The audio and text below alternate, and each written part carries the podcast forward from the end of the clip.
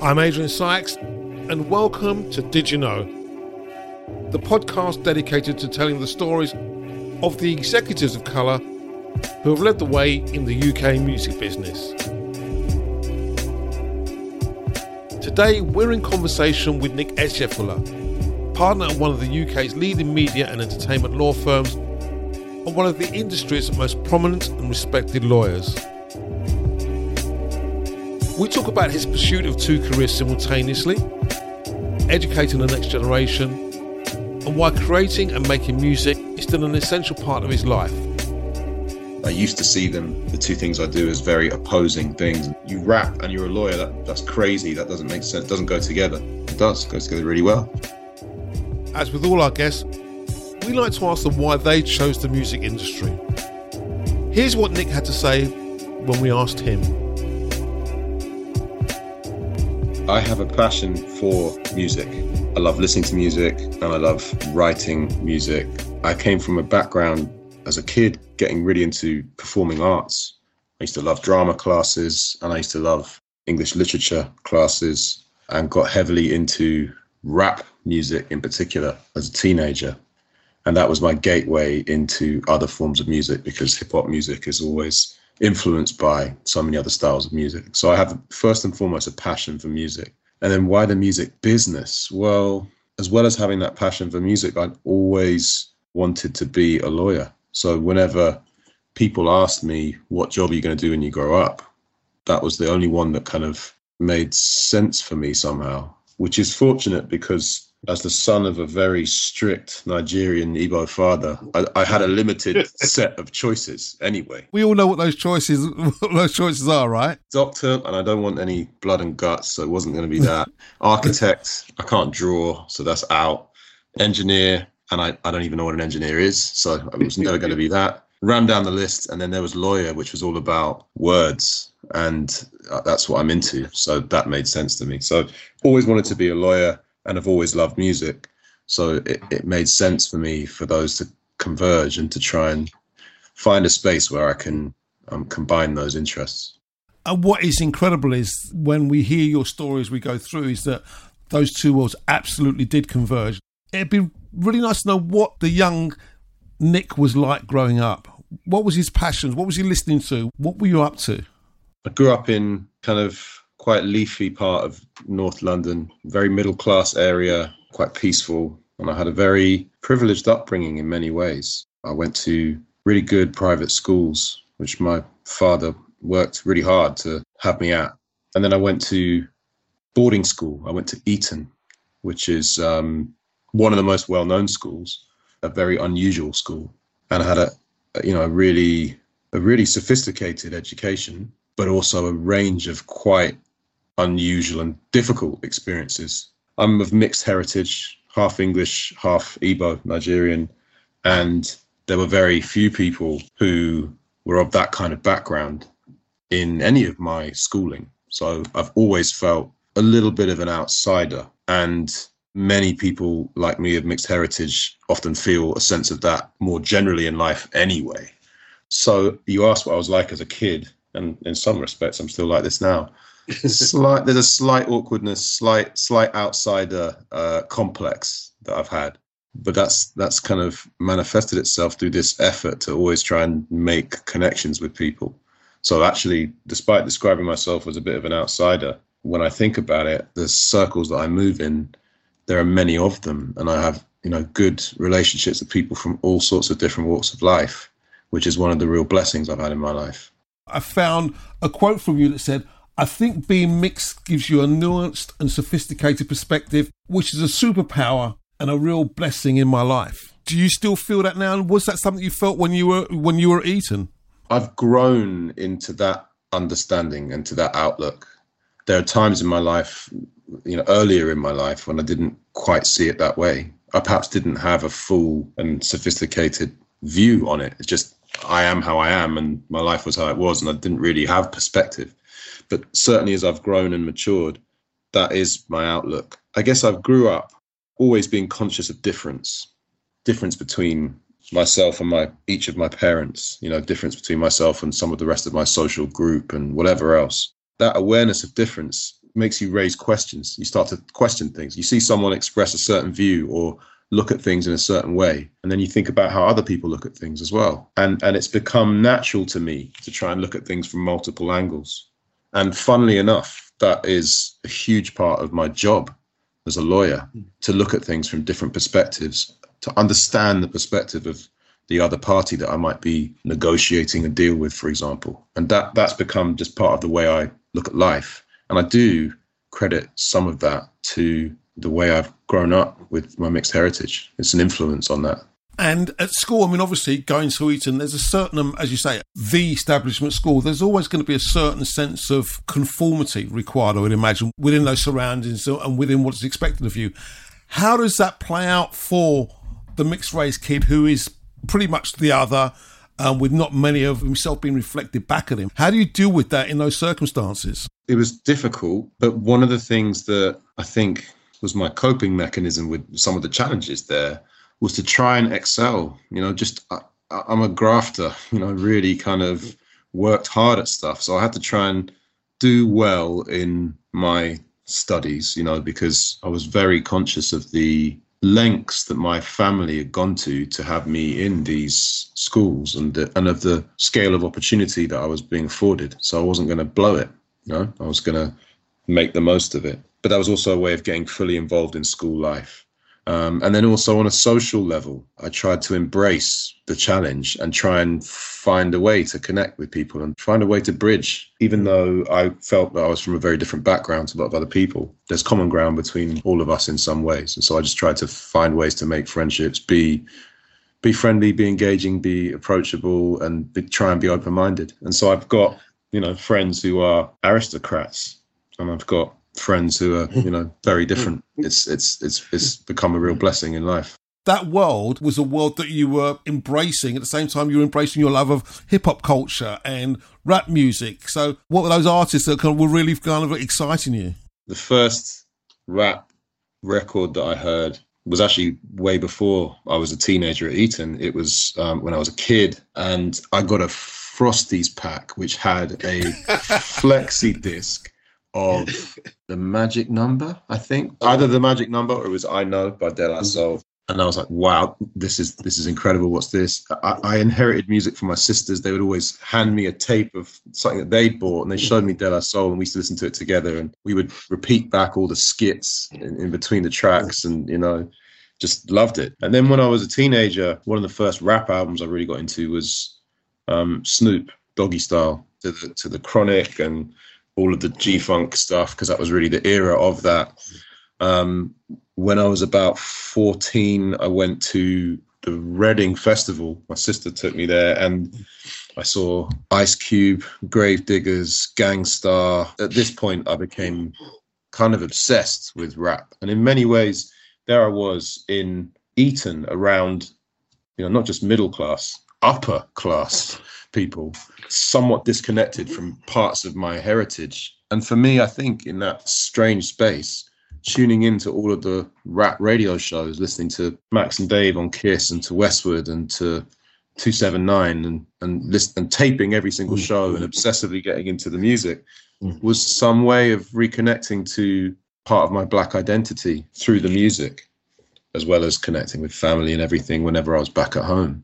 So I think it always meant something more to me, even if I didn't quite realize that at the time. At the time, I was just like, I love this. This sounds great. This is the coolest thing I've ever heard. One of the things that I really want to explore is, I mean, your love for the art form is absolutely real. I mean, it's more than just a fan, because we want to explore your entry into the business. But, you know, so you you finish school, you go to uni. One of the best law faculties in the country. And I, it was important for me to be in London, because by that time, from listening to the music, I'd then been trying to find a way to make music, and I would write raps and go to open mic nights, and I made friendships with various other people who had similar interests, and it was becoming a bigger and bigger part of my life. And while I was at uni, I was um, trying to find ways to make my first recordings and, you know, really get into the whole thing.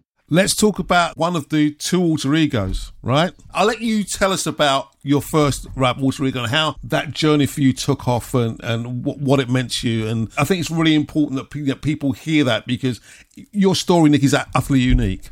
I had, I had um, a bunch of friends who were just slightly older than me, um, because I would gravitate towards people that were into hip hop as well. And there was like one or two other people at, at the school who who were really into that as well. And there was a whole group of friends of mine um, from a different school, actually, who were just a couple of years older. So I was always the younger one. So Young Gun became the name that I used. I would go to open mic nights. It took me a while to pluck up the courage to step up at them, especially because, to be honest, at that time, the kind of underground hip hop events in London were moody and edgy. It was very grassroots and rough and ready. And I was this kind of goofy posh kid from boarding school with people from a really different walk of life without being laughed out of the room. And again, the the, the solution for me was to try and be good. And I got to the point where I felt, well, they're not going to say that I can't rap well because I'm doing this to, to a good standard. So they might not like me, what they think I might represent, or they might, whatever, just not not warm to me from, from on, on that level. But they can't tell me I'm not good. I had a couple of battles and things and didn't get much into that. But every one I did do, I won. I mean, I've got to say, if uh, anybody wants to go and check out Young Gun on, online, which I did because I hadn't seen you do your thing before we sat down for this, man, you could spit some bars. You're good. The lyrical stuff really appealed to me. So I always wanted to be, I guess, in a way, a rapper's rapper. Lyrics, patterns, flows, multiple layers of meaning, you know, concepts, all of this stuff. I think it'd be really nice for those out there that are thinking about going on, a, on that journey to hear about how hard the grind is, because, you know, I know from reading your background story that you put in some hard yards. It it was never easy. You were trying to some in some cases to do two things at the same time, being a lawyer in that transition period, as well as still out there as an artist. So give us some kind of indication of what it's what it was like in those early days for you trying to kind of get your career off the ground, the things you had to do. First started writing stuff and creating stuff when I was at, at boarding school. High expectations of me there to be, you know, straight A student and everything, a lot of pressure. And then I did my first releases, and when I was a student, did, you know, the odd feature on different people's tracks or like a one-off release. My first album came out when I was at law school. The second album came out when I was a trainee lawyer in a city law firm. And so I've always been pursuing both paths at once.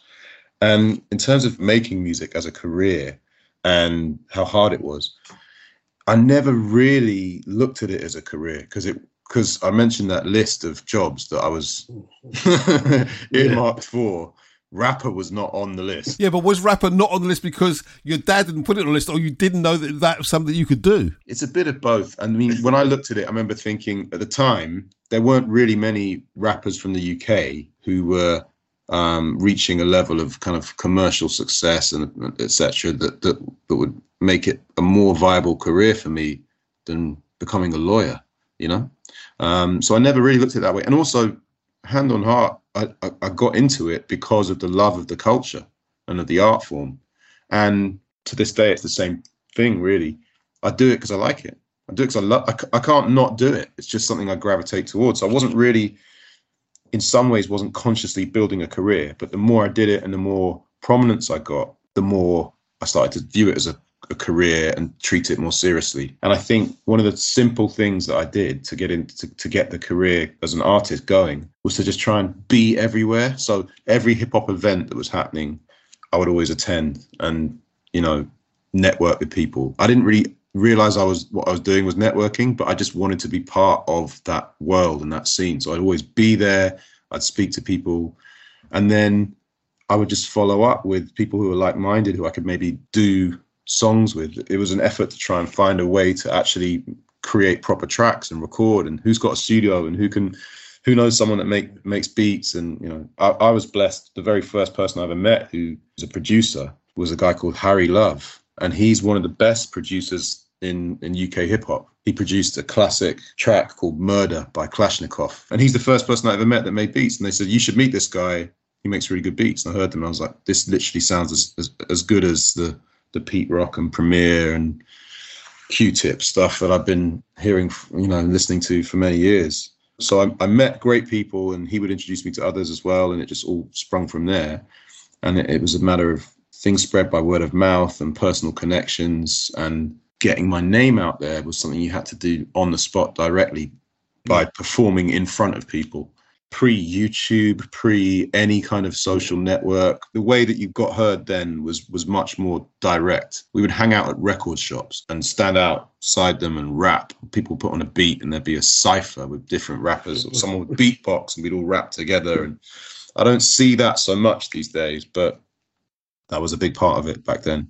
Was there ever a point where it could have gone either way, lawyer or rapper? Did, was there ever a point where you thought, you know what, I love law, but you know what, I just love being on the mic even more, and that's what I'm going to do? Yeah, so I was I was a trainee at what was in many ways like the top media law law firm at the time, in a city law firm, but we did a lot of media uh, industry work. And to get that training contract, you know, I'd had to really work hard, and it's very hard to get a training contract at a, at a really good firm like that. But partway through the training contract, I was offered a support slot on a tour.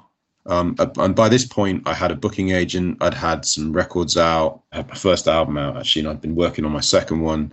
And um, I had a, a formed a kind of long, what, what has been a long-term brotherhood and musical partnership with D J Mister Thing, who one of the one of the best D Js you will ever get the chance to hear. If you've never heard him, go and check him out. He's an absolutely phenomenal mm-hmm. D J.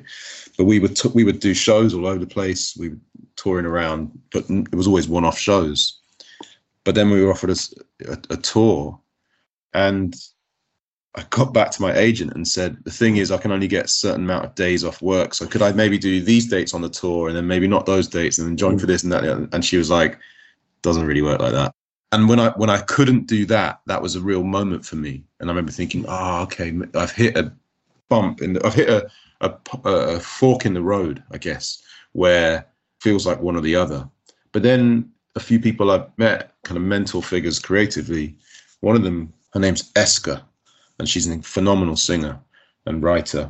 I, I was kind of struggling with this feeling that I had to sort of stop one or the other. And in particular, I was thinking, I knew which way it was going. I was going to continue with my career in law, and I was going to have to drop my creative pursuits. And I was feeling very um, crestfallen about that. And she said, what her attitude was different. She was like, what a blessing that you can pursue two things and you can do both. It's amazing that you can do that. And wow, what a rich life you're going to have to be doing both these things. And so I just started looking at it in a more positive way and thought, well, okay, I may not be able to do that tour, et cetera, but let me just still try and keep doing what I do.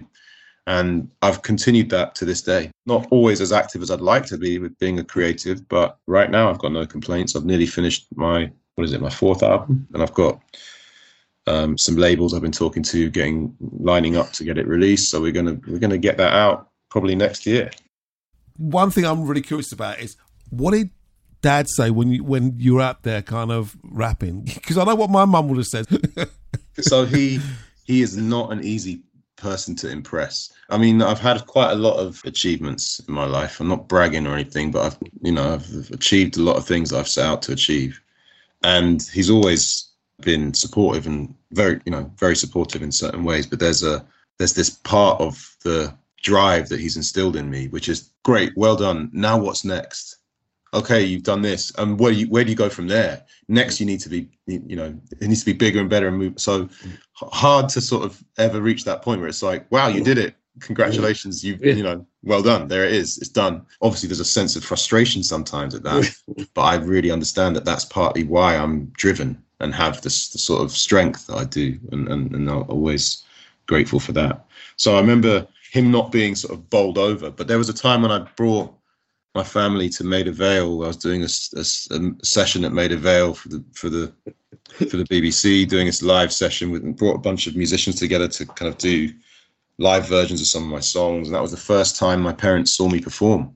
Um, and then another time was at, I don't think my dad came to the other one, but it was at, at the Jazz Cafe. I had a, I had you know my an album launch show at the Jazz Cafe, and they have been proud. Um, and it's a it's a lovely feeling, you know. What's really interesting as well, Nick, is that, and I think it's something that's been lost. A lot of young kids did this back in the day, and I was one of them, but maybe not so much now. Is that there was a real sense of having that career or something in your back pocket to to kind of fall back on. As someone who's been there and has kind of trod that path, what would you say to those that are kind of starting out on their journey now, trying to find a job in the music business, trying to find a career as a musician, artist, producer, whatever. What would your be suggestion to, to them? You alluded to something just now where you talked about having something in your back pocket. You know, it's almost like have a, having a plan B, having another. And that was the way it was looked at it in, in the era when I was starting to build my career. It was always, or you need something else as a backup plan. Interestingly, these days, people think about the portfolio career and the idea that it's not necessarily a backup plan. You can have more than one plan and you can have more than one career. You can have more than one pursuit and you can do them together, side by side. And in particular, if they're complementary.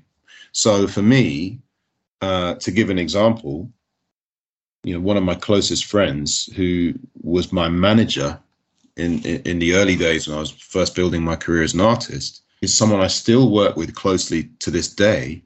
And he's gone on to become a very prominent and very successful manager. And now I'm the lawyer for his artists, you know, and we work yeah. together in a, you know, we worked together before when I was the artist, now I'm the lawyer. The overlap between those worlds, it's an opportunity and it's a blessing. And it, it's, it's reached a point where, you know, people I know from, from one, one pursuit are very relevant for what I do in, in other areas. There's a bit more harmony in my life as a result of that. I used to see them, the two things I do, as very opposing things and just completely different. What many people do, like you rap and you're a lawyer, that, that's crazy, that doesn't make sense, it doesn't go together. It does, it goes together really well. So at what point did you kind of put down the mic and pick up the papers and the pen full time? That moment you talked about not being able to go on the tour, at that point, what happens for, for Nick Eziefula then? I never really put the mic fully down. It was always just kind of, I had to put things to the back, you know, and just back burner and just, you know, not, not pursue it as actively. But, you know, when I was trying to get my training contract, and then when I was, tr- when I was qualifying and finishing my training contract and trying to qualify into the area that I wanted to in my law firm, at least, and then other stages in the career as well, there's been a need to be very focused on that. And, um, you know, people talk about law as a career that often requires a lot of hard graft, and it's true. And there've been times when I might have had to do long hours or, you know, just do very demanding things, very taxing work or whatever else. Um, and that, that takes a lot of your bandwidth up. And there have been times when I've not really felt able to do much else beyond that. And then if you add to that real life, personal life, yeah. you know, relationships, and I'm now a father of three, you know, family and, and everything else, you can sometimes feel really stretched between these things. And I have had points, even relatively recently, where I've just felt there's far too much for me to handle. It's too much on my plate, and and the, the music stuff will have to take a back burner. But I mean, I'm j- jumping around in chronology here, but during yeah. the pandemic, when we lost Ty, wonderful rapper who was also kind of a figurehead in the, the hip hop community and, and sort of the broader black music community, to be honest, there was a bit of a wake up call for me because, you know, he's someone I had a great relationship with and had always wanted to to collaborate with, and we've talked about it before, and you know, just always felt, oh yeah, we'll we'll do that sometime, you know. And then when we lost him, and may he rest in peace, I remember thinking, why did I ever wait? When he said, yeah, let's do a tune, why didn't I say, great, let's let's go tomorrow, let's go today, like let's do it now. What what was I waiting for? Um, and then with stuff I've made as well, I've made some some stuff that I'm really proud of that then didn't come out and didn't see the light of day because I was kind of waiting for the right scenario, the right opportunity to, and, and the thing I've learned more recently is, is not to wait and to just act and try and move forward and find ways to just go ahead and do things. So now I create and I, I record and, and I'm making this new project and several other projects as well, whilst being as busy as I ever have been as a lawyer and as a father and as a husband and whatever else. So I'm just, I, I'm, It's not that I've, I'm not like superhuman and have somehow managed to just do everything. It doesn't really work that way. I've just accepted that I'm never going to be able to do all the things that I, I'm passionate about to the absolute top level at the same time continually, because that's in, physically impossible. But that doesn't mean I, I have to drop things entirely. I can still, I can still do things and still, still be active in, in all the areas I want to. And it enriches my life. Let's talk about your role now, because you talked about your initial role at the media firm. You've clearly trodden a very successful career path. Obviously, you and I do entwine with an artist, and that was how we came to meet, and it's been an absolute blessing that we've come to be able to talk to each other and work together. You're now a partner over at Simkins. Tell us about your day-to-day and what that entails. I'm also really interested in the kind of advice that you're giving to young artists when they're coming in and looking to sign a deal, because the parameters and the way that people find them, their ways into deals has clearly changed, and lawyers are a pivotal part of that. So you should talk to that as well if you can. I mean, the day-to-day is varied. So I work in music. Um, I also work in other sectors. You know, one of the pieces of advice I got early in my career as a lawyer was not to be too narrowly focused. So I work a lot in advertising, and um, I, I do stuff in the tech space and various other things as well. But music's always been a passion. Um, I'm a commercial contract and I P lawyer, and lots of different things cross my desk. I do a lot of work for talent, but, you know, we also work for record companies, publishers, managers, collecting societies, digital platforms, like all sorts. So it's really, really broad. And and mostly I'm I'm involved in deal making and, and advice. So I help people. The way I see it is, I like to help people get deals done. And, and the subject matter of those deals is normally I P rights of one, of one sort or another. Um, one of the things I'd say is don't be scared of the other people in that room that you're walking into who might be seem more experienced or more senior or whatever else. Um, have the courage of your convictions, and in particular when you, when you're grappling with deals and contracts and uh, and some of the technical aspects of the industry. Just because you might not have the training and the background, you don't have to be a lawyer to be able to understand the basics of a deal. What is the bargain I'm striking here? What am I giving them, and what am what are they giving me in return? Fundamentally, how does that work? And there's loads of layers of technicality and detail around that. But the basics and the core of it are things that everyone who's active in the industry needs to have their head around and know. And I'm al- always surprised by how sometimes I come across people who I'm surprised at how little they grasp the fundamentals in certain scenarios. Looking at it as like, you know, this stuff is beyond me. There's a lot of artists who are like, oh, no, I don't touch that. I don't really focus on the business side of things. Like that. That that is not the way to go. You want to be interested in and focused on the business side of what you, what your career involves, as well as the creative. You know, some of the most successful and prominent talent that I've worked with are some of the most shrewd commercial minds that I've worked with as well. They're inquisitive minds. You know, they ask me questions. What's this about? Why is why is it happening this way? And they're never afraid to ask a question, and they don't think they're going to look stupid for asking a question. The most intelligent people ask the questions. There's no such thing as a dumb question. Those are the sorts of things that I, I would say people should bear in mind. You know, really try and get into the technical stuff to the extent that you can. Try and understand the fundamentals of what you're doing. Read up and ask questions, and don't be phased. Really want to talk about your work as well in the area of Power Up, because I know that you're not only an advocate but a big supporter of that movement and that community and what it's done. When I was doing some background reading where you say, Jay-Z once described the music industry with the lyric, domino, domino, only spot a few blacks the higher I go.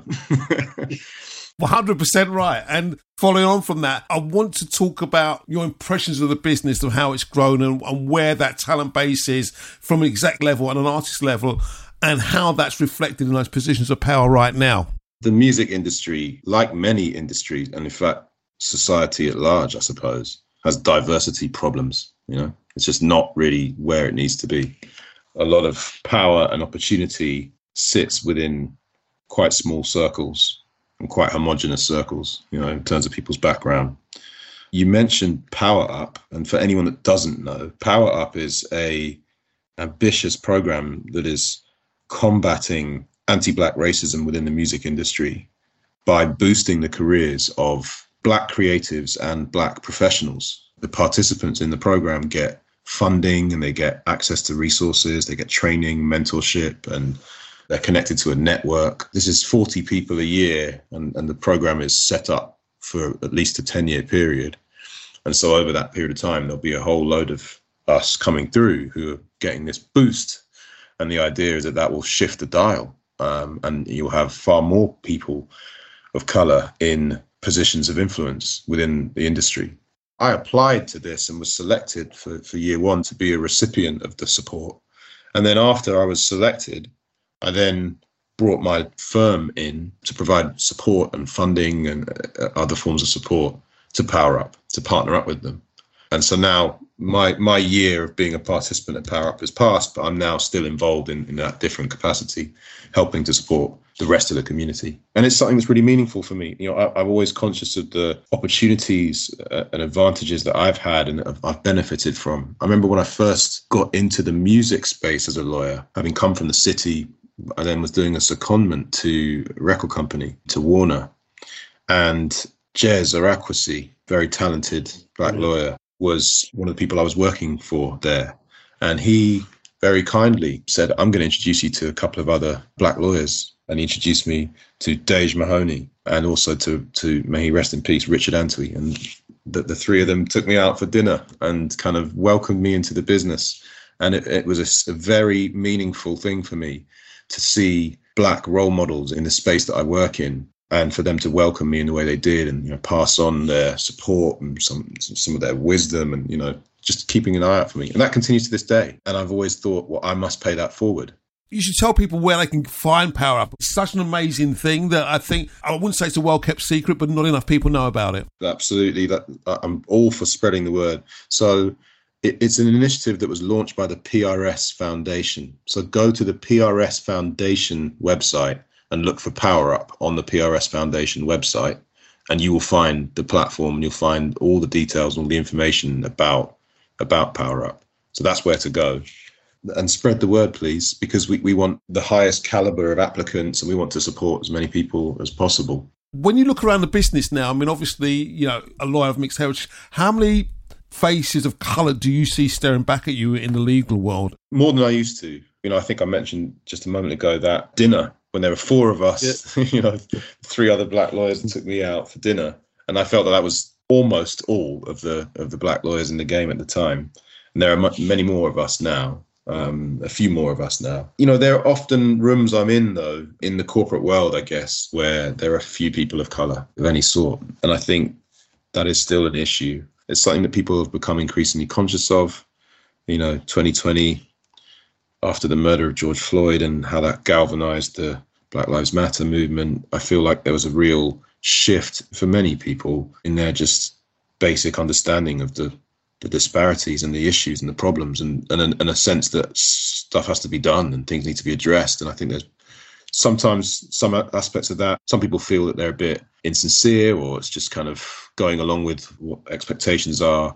I always take the view, I don't really care if the path to progress is a bit bumpy and imperfect, as long as progress is made. You know, we need to make progress, and I don't want to be too idealistic about exactly how it's how it's made. Let's talk about the next iteration of your music career. You've never really put down the mic, you've never really put down the pen, and one of the things that I've learned looking into your background is that, you know, music for you is not just about being able to make music, it really is a cathartic exercise as well. Tell us about that passion, the new alter ego, and um, what you're up to in that respect. So these days I go by the name Eska, E S S A. That's the nickname that my friends always gave me um, as a teenager.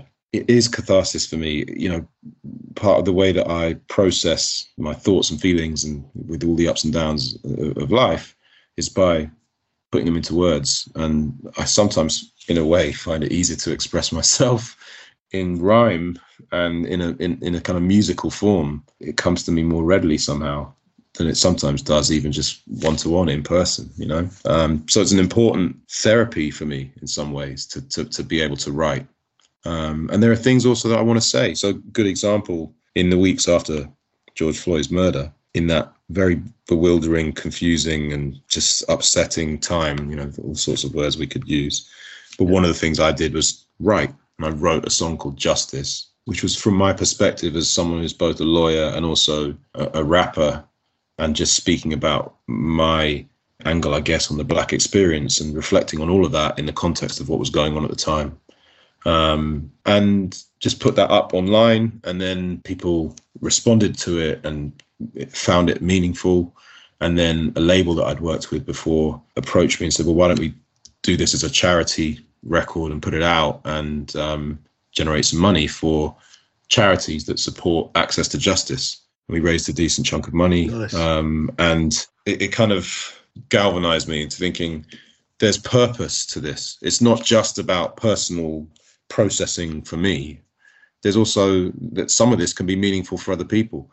And, you know, over the years, I, I've thought about some of the messages I've had from people and some of the uh, the ways that people have talked about how my music's affected them. I had a message from someone who was on death row, was about to have their life ended, and had been listening to one of my songs and finding it deeply meaningful. They asked me to send them a copy of the full lyrics because actually English was not their first language and they wanted to really understand it. And I just thought, wow, the idea that, you know, as part of someone's last potential days on the planet, you know, one of the things they were focusing on was some stuff I'd written and what meaning it had for them. Uh, you know, I had someone talk to me about, and I don't want to be too morbid with this, but having lost their their parent, Um, but one of the things that they bonded over was was my music and playing it together. And across these two different generations, they yeah. both were into my music. And then that's someone who I've then come to make music with as well. So I've realized sometimes that when I do hit the nail on the head with really expressing feelings in a personal and often quite vulnerable way, when I really put myself out there, it can be more meaningful for people. And that can actually be of some worth. You know, I'm not, I, I don't have some delusion that I'm like going to save the world yeah. through my raps, but if it's meaningful for one person, you know, a lot of people have told me. I, I did a love song called Liquid Love um after it's kind of like a heartbreak focused story, and so many people have told me that that helped them get through a breakup. I've had people tell me that they've used some of my songs, one of my songs is the first dance at their wedding, and all these things that make me realize there's some meaningfulness and some purpose to this beyond just having having fun and a little bit of um expression for me. So this spurs me on. So the album that I've been working on is called Resonance, and it's all about the concept of, you know, expressing something that resonates for people and how how that can be something meaningful. And of course it's a multi-layered thing because resonance is a concept with sound as well, so all of that. So yeah, and it's it's a collaborative album with a producer called Pitch ninety-two. He's an amazingly talented producer, and we're doing this together. And yeah. Do you still get excited when you kind of go out and play in front of people? Do you still get excited? I feel as enthusiastic and excited as I, as I did when I was a teenager first getting into it, you know, and, and, and when I've written something that I feel proud of, I, I am really excited by that. And if I then perform it for people and see them react to it, that's another real buzz for me. Uh, so I went, I did a performance the other day of, of some of my new material that definitely hasn't been released yet. Small audience of, of people that kind of are, are into this style of stuff. And I could see people's faces as, as I went through some of the stuff, and people came up to me afterwards and told me about lyrics I'd said in that particular song and how, how it impacted them. And I remember thinking, yeah, it's working. And that, that, that, that's exactly, that's why I do it.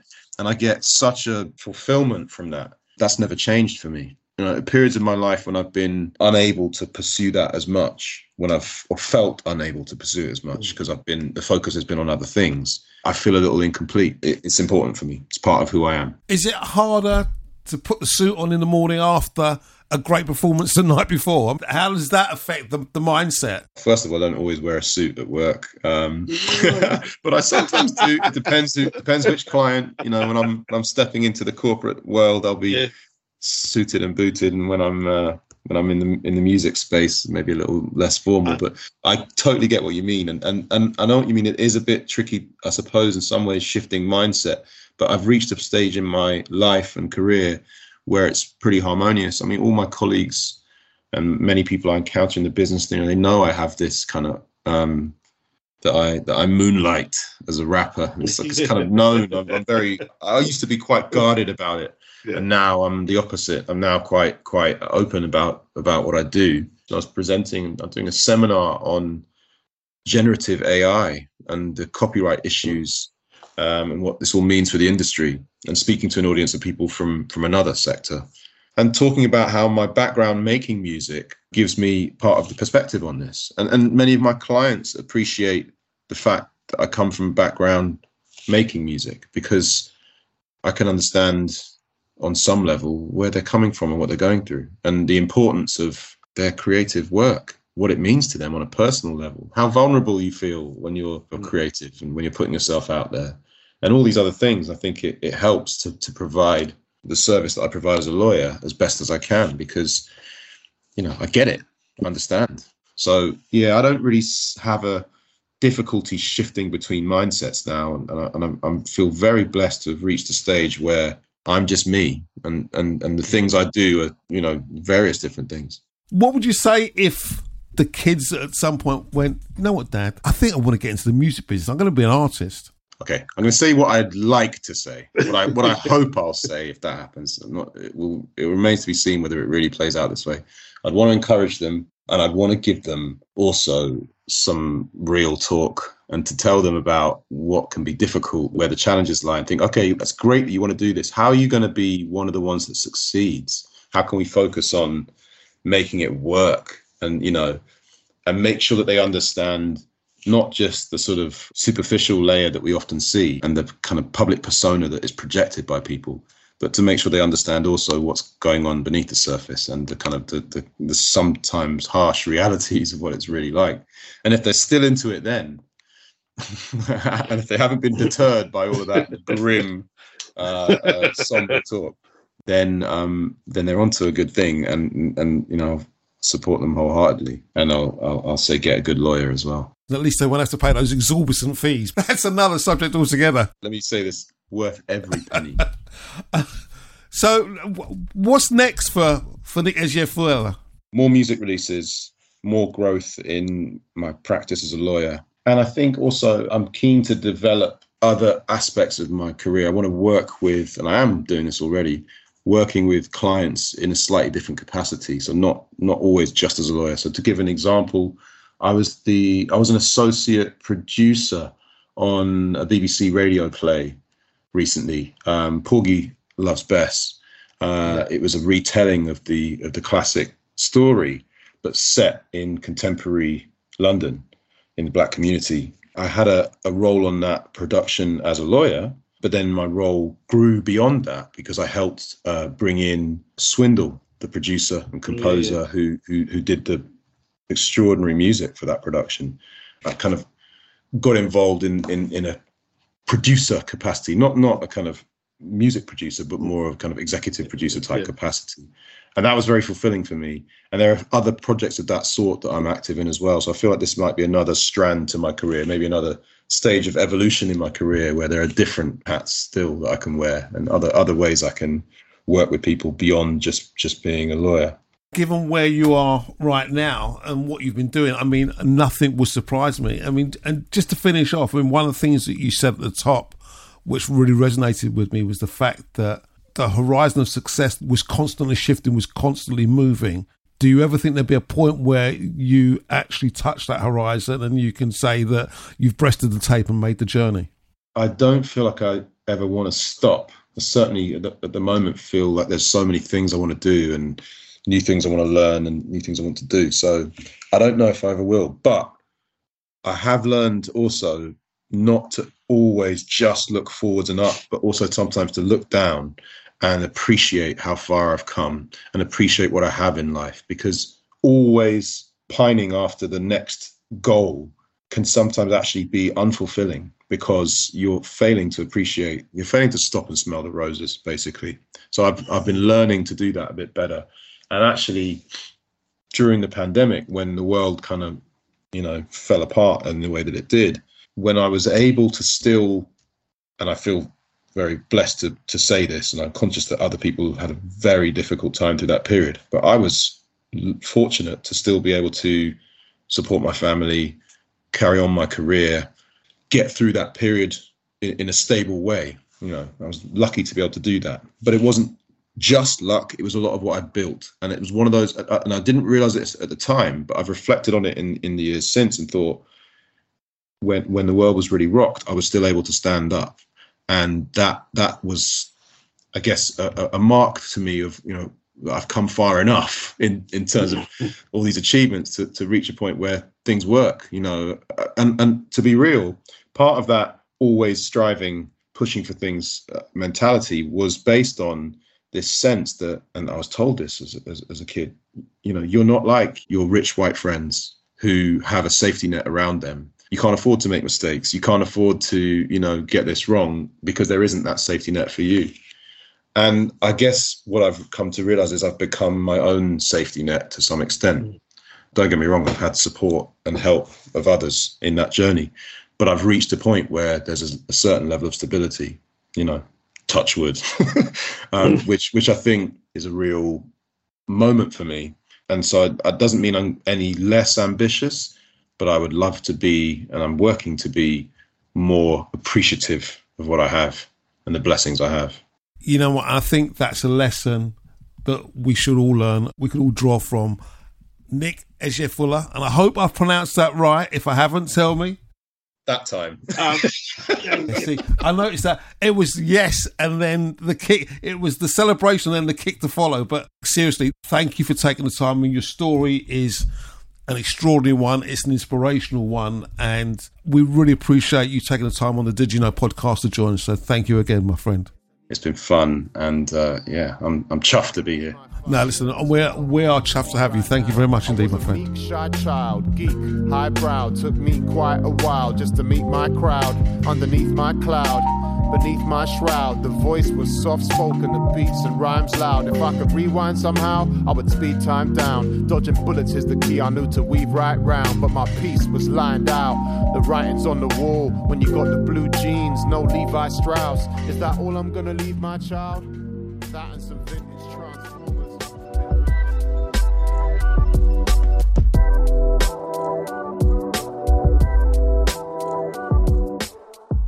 I'm Adrian Sykes, and thanks for listening to Did You Know, a Downstreet production. Our thanks to Nick for sharing his stories, and also to my partner in crime and true pioneer, Danny D. Thanks also to Sean Springer, to our producer, Cass Denton, to Ella Ruby on the socials, and to Vega Brothers for our theme music. Big thanks as ever to Dave Roberts and Tim Ingham at M B W for their support. You can now apply to be mentored by the guests of the Did You Know podcast. Please check out the show's website, w w w dot did you know podcast dot com, all one word, for all the information. Did You Know is available wherever you get your podcasts. Make sure that you subscribe to never miss an episode. And if you've enjoyed this podcast, please leave us a five-star review. And make sure you look out for our next episode, where I'll be talking with manager Mark Williams about his career to date. I've been in a rock band, I've been in a metal band, I've done dancehall, I've done disco. It's just the white side of living in the U K versus the Jamaican side of living in the U K. Both of them run right through me. This was Did You Know? Until the next time.